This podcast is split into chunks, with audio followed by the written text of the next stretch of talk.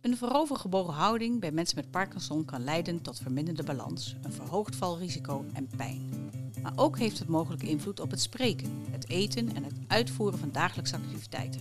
Wat kunnen wij als zorgverlener aan deze voorovergebogen houding doen en de gevolgen daarvan?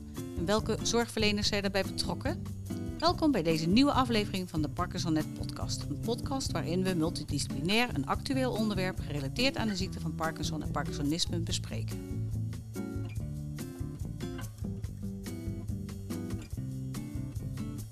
Leuk dat je luistert. Ik ben Karin Overbeek en werk net als mijn collega's hier aan tafel bij het coördinatiecentrum van Parkinsonet. Vandaag ben ik de gespreksleider. En deze keer praten we met... Mijn naam is Wilfred van der Maas en ik werk als fysiotherapeut bij Fysiotherapeutisch Centrum Heerde. Ik ben Irma Jansen en ik werk als ergotherapeut in het expertisecentrum voor mensen met Parkinson en bewegingsstoornissen in Nijmegen. Mijn naam is Selma de Wit, ik ben logopedist en logopediewetenschapper. Vandaag gaan we met elkaar in gesprek over een onderzoek naar het effect van training bij een voorovergebogen houding zoals die kan voorkomen bij de ziekte van Parkinson. In vogelvlucht neem ik jullie nu eerst mee door deze studie die in 2019 is gepubliceerd. In dit vergelijkende onderzoek werden 37 patiënten met een voorovergebogen houding in fase hun jaar 1 tot en met 4 verdeeld in twee groepen. Een experimentele groep en een controlegroep. Beide groepen kregen vier weken lang, vijf dagen per week, een oefenprogramma dat verschilde per groep. De primaire uitkomstmaat was de mate van voorwaartse rompflexie. Daarnaast is gekeken naar de UPDRS, pijn, kwaliteit van leven en dynamische en statische balans. Dit onderzoek probeert dus antwoord te geven op de vraag: wat is het effect van, intensief, uh, van zo'n intensief uh, oefenprogramma? Met specifieke oefeningen op de voorovergebogen houding. Wat bleek? In de experimentele groep zagen de onderzoekers naar een mate significante afname van de voorovergebogen houding en verbeteringen in de statische en dynamische balans ten opzichte van de controlegroep. Een voorovergebogen houding heeft natuurlijk ook invloed op veel dagelijkse activiteiten, maar ook op balans en vallen. Onderwerpen waarbij een eh, multidisciplinaire aanpak door verschillende zorgverleners voor nodig is. Daarover praten we vandaag door. Allereerst, uh, Wilfred, die interventie in deze studie die is uitgevoerd is door een fysiotherapeut. Hoe kijk jij naar dit onderzoek? Ja, dank je Karen. Het is een, uh, het is een zorgvuldig opgezette studie met toch wel een aantal belangrijke aandachtspunten voor ons vak. En zoals je zei, een studie met twee groepen die zijn vergeleken. Naar aanleiding van een fysiotherapeutische interventie, een oefenprogramma. En um, de focus bij deze studie is echt wel op die voorovergebogen houding. Dat is denk ik goed om te zeggen. Dat is heel specifiek. Um, en die twee groepen zijn met elkaar vergeleken. De controlegroep kreeg een heel generiek oefenprogramma met uh, wat gewichtsmobilisaties, ehm, uh, uh, krachtoefeningen, stretchoefeningen. En daarnaast een experimentele groep um, met een rijk en specifiek en ge gepersonaliseerd trainingsprogramma. En de fysiotherapeut in deze studie doorliep met alle mensen een, een persoonlijk trainingsprogramma met eigenlijk ook aan de hand van feedback directe aanpassing. En uh, de aanpassing vond in complexiteit plaats en ook bij verbetering. Dus er was continu een doorlopend um, uh, aanpassen van het trainingsprogramma. Ook onder wisselende condities met verschillende uh, vormen van feedback. Visuele feedback, miofeedback, zonder feedback. Ja, wat ik er dan uithaal is dat zo'n dergelijk trainingsprogramma uitvoeren, dat, dat gaat hand in hand met een hele goede probleemanalyse vooraf. En volgens mij is dat ja, cruciaal om, om je interventie goed in te zetten. En ook wel de kracht van deze studie.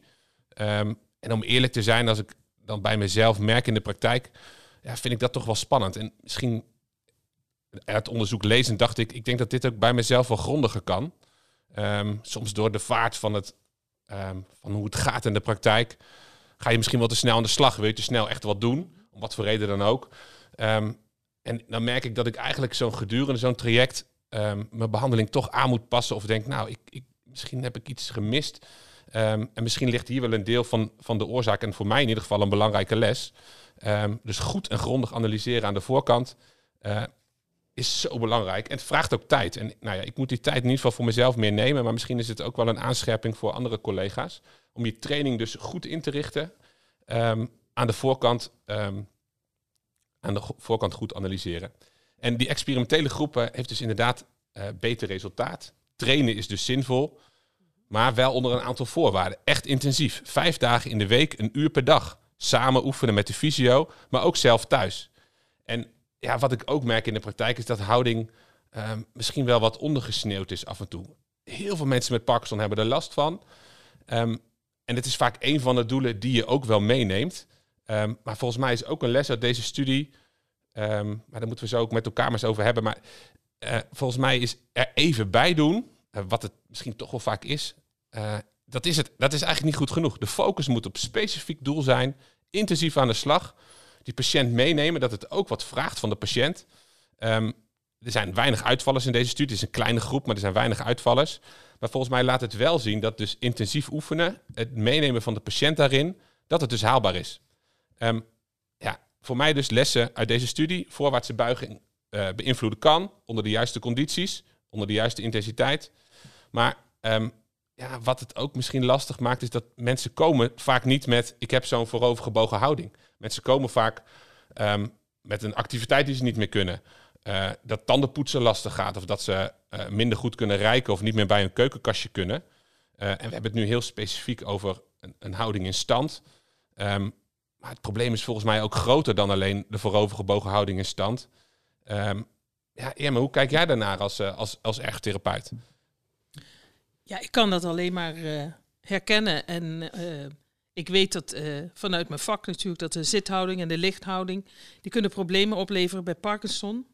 Ehm, ik weet ook dat het ook altijd verband houdt met elkaar. Dat, de ene, dat je het niet los kunt koppelen als mensen in zit of in stand last hebben van hun houding. En waar de mensen bij mij mee komen, is inderdaad met functionele problemen. Met praktische problemen. Ik heb een probleem met de maaltijd bereiden. Of ik kan moeite met een legpuzzel leggen. Gebruik van mijn handen als ik sta of als ik zit. En dan blijkt dus dat een onderliggend probleem bij dat functionele probleem is dat ze last hebben van een veranderde houding. Wat we dus altijd doen bij de ergotherapie is eerst een goede functionele analyse. Dus als er een probleem is in het handelen, goed kijken van wat is nou de oorzaak van dat handelingsprobleem. En dat zou dus kunnen zijn dat dat een houdingsprobleem is, bij, waardoor ze moeite hebben met het handelen. Uh, wij gebruiken daarvoor altijd uh, natuurlijk gesprekken met mensen om te vragen van wat is uw probleem, wat vindt u zelf een probleem.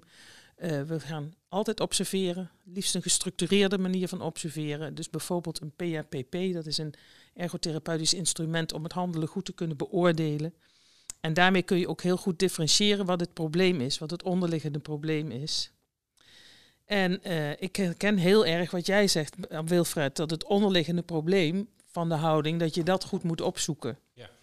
En um, of dat het nou een dystonie is waar mensen last van hebben, of een spierzwakte, of dat het meer een uh, niet corrigeerbaar houdingsprobleem is, als een scoliose bijvoorbeeld, dat maakt dat je hele andere keuzes maakt in je behandeling. Ik, ik vind dat ook wel ingewikkeld hoor. Ik weet niet hoe.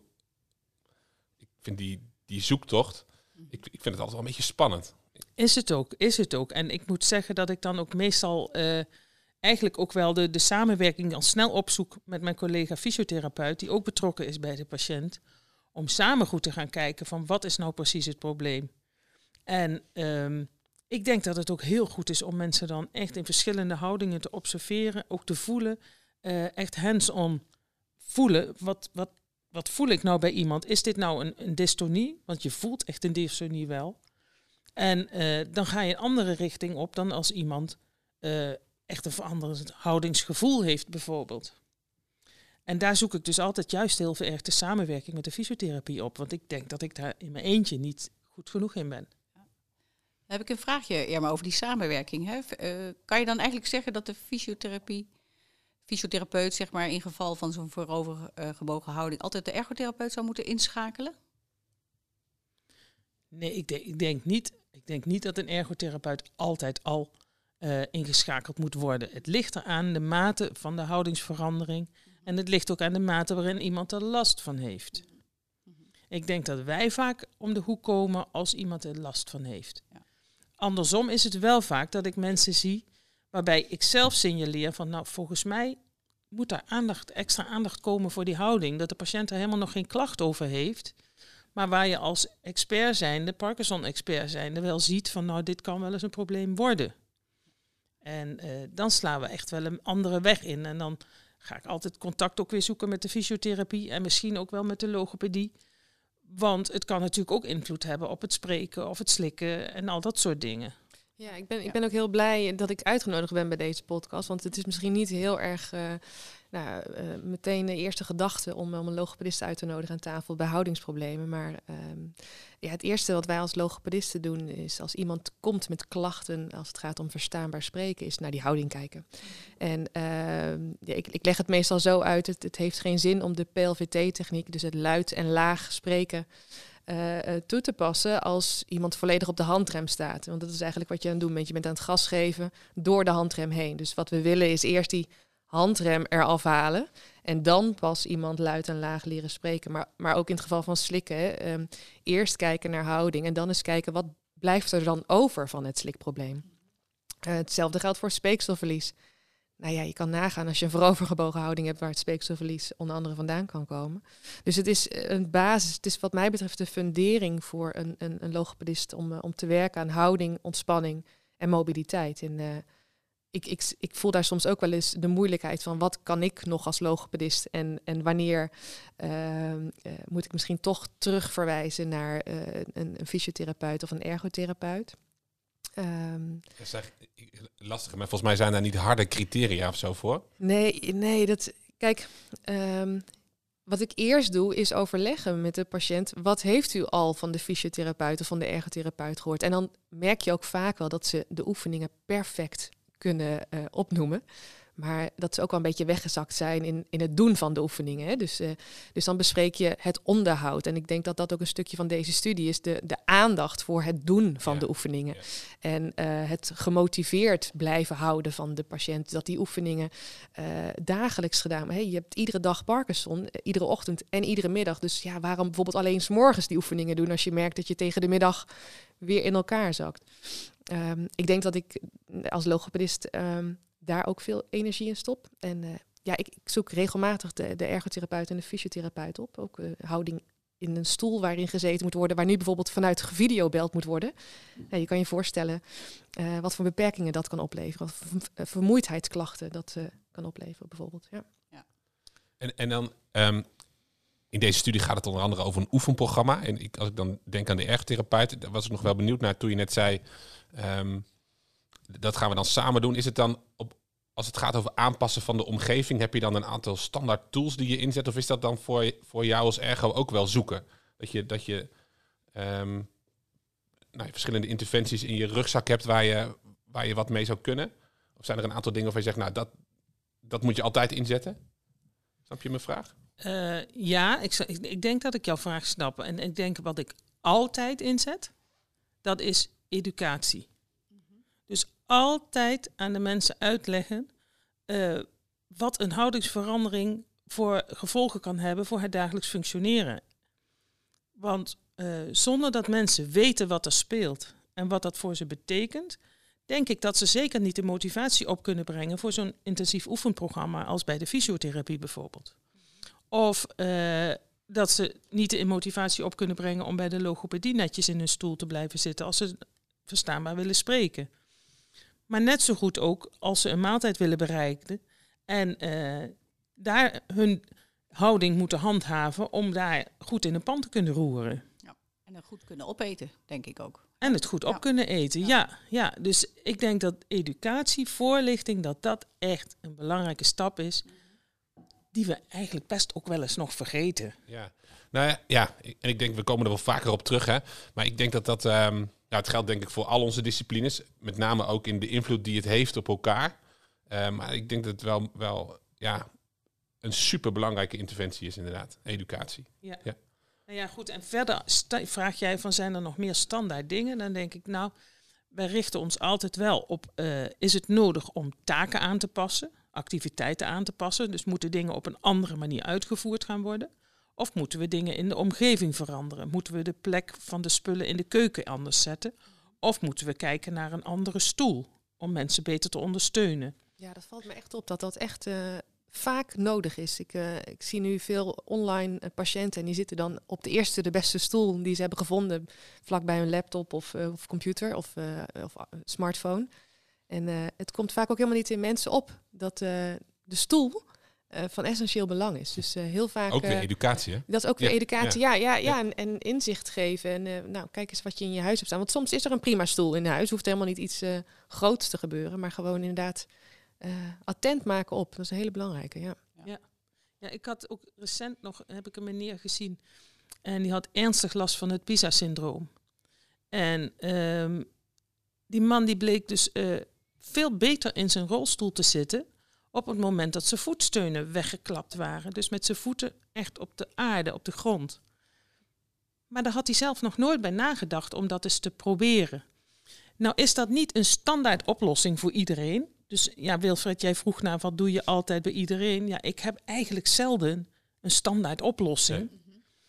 Ik ga wel van alles proberen en ik probeer echt mijn trucendoos aan alle kanten open te trekken.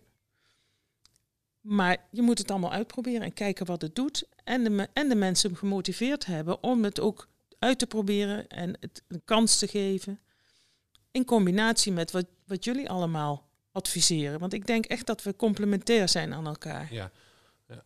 ja, wat wel... Het roept ook een beetje op... ehm, je, zou bijna kunnen denken... Moeten we niet, als er een houdingsprobleem is... ehm, moeten we niet sowieso allemaal een keer de revue passeren? Maar ja, stel maar... Ja, ik, ik zat er net over na te denken. Toen Irma zo even aan het woord was, dat ik dacht, ja, wanneer hè, heb ik dan het breekt dat moment aan dat ik denk, aan, nou lukt het mij niet als logopedist. Hè? Dat, zijn, dat zijn de momenten waarop ik denk, oh, ik krijg mijn patiënt echt niet goed in die stoel. Of ik, ik, ik zie, je ziet echt dat, dat ontspanning nog echt niet gerealiseerd is. En ehm, nou, het komt echt wel vaak voor dat ik dan inderdaad de fysiotherapeut vraag van, kan, kan jij eens niet de komende weken aan de slag? Ik trek me even terug. En laten we eerst eens kijken of we die houding, die ontspanning, die mobiliteit een beetje terug kunnen krijgen, zover dat mogelijk is. En dan wil ik wel weer in beeld komen. Ehm, en, en toen ik daarover aan het nadenken was, dacht ik, ja, moet, moet dan niet eigenlijk iedere patiënt, iedere spraakverstaanbaarheid pa- patiënt naar de fysiotherapeut? Ehm, ik heb daar wel een idee. Ik weet niet of jij daar een idee over hebt. Ik ben eigenlijk wel benieuwd naar jouw idee. Ja. Nou, Wilfred. Ehm, nee, ik, ik denk in de basis niet. ehm, als we maar goed met elkaar dezelfde taal blijven spreken over hoe bewerkstellig je dan eh, goede houding, ontspanning en mobiliteit. En eh, wij hebben daar onlangs voor in de logopedie een mooie eh, ontspanningsvideo voor gemaakt voor logopedisten, zodat ze de patiënt kunnen laten, thuis kunnen laten oefenen. Een beetje Nederland in beweging, alleen dan voor mensen met ziekte van Parkinson of Parkinsonisme. Ehm, dat helpt soms echt, nou zou ik kunnen zeggen, significant. Dan zijn ze dat een week aan het doen, super intensief, vinden ze ook echt super leuk. En dan komen ze terug en denk je, wauw, dit, dit, dit hadden we even nodig. Nee, die patiënt hoeft niet naar jou in dit geval. Nee.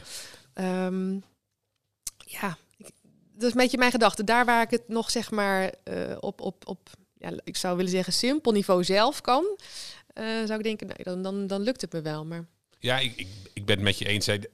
Ehm, ik, om, om, nou ja, het is soms voorwaardelijk hè, dat, de, dat het dus allemaal ehm, dat de houding goed moet zijn om goed te kunnen spreken, zoals je zei. Ehm, ja, ik, ik, het lastige is, als je aan alles voorwaardelijk moet gaan werken, ja, weet je, dan, is, dan is ergens het eind zoek. En we weten dat bijna alle mensen met Parkinson, daarbij gaat de houding veranderen. Ehm, maar is het bij iedereen een probleem? Nou ja, ik denk dat dat een belangrijke toets is. Hè. Is, is het, is het, ehm, nou, heeft het direct invloed op mijn behandeling? En ik vind het wel mooi wat je zegt. En het raakt ook aan deze studie.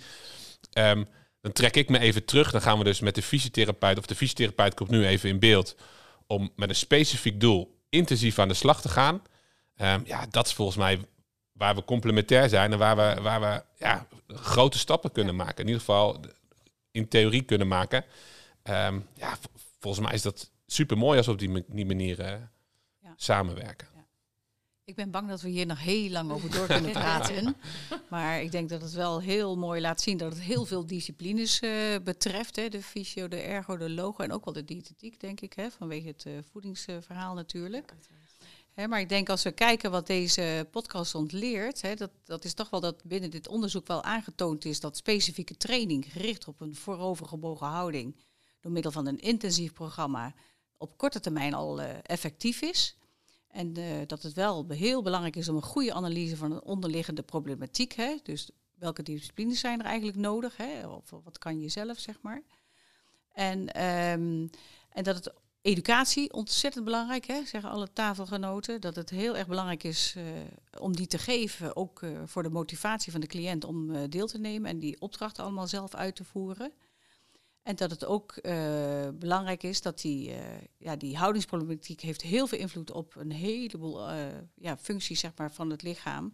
En dat het daarom ook echt aanbevolen is om het echt multidisciplinair te behandelen. kijk kritisch, wat kun je zelf doen als zorgverlener? Maar waarvoor heb je elkaar echt nodig om uh, daar goed uh, succesvol in te zijn? En um, nou, ik denk dat dit de belangrijkste lessen zijn van deze podcast. Ik wil jullie bedanken voor het luisteren. Op uh, Parkinson Connect kun je jouw visie en ervaringen met ons delen over dit onderwerp. Stel er ook je, gerust je vragen. En ook op Connect is hier ook de link te vinden van het onderzoek wat we hier besproken hebben.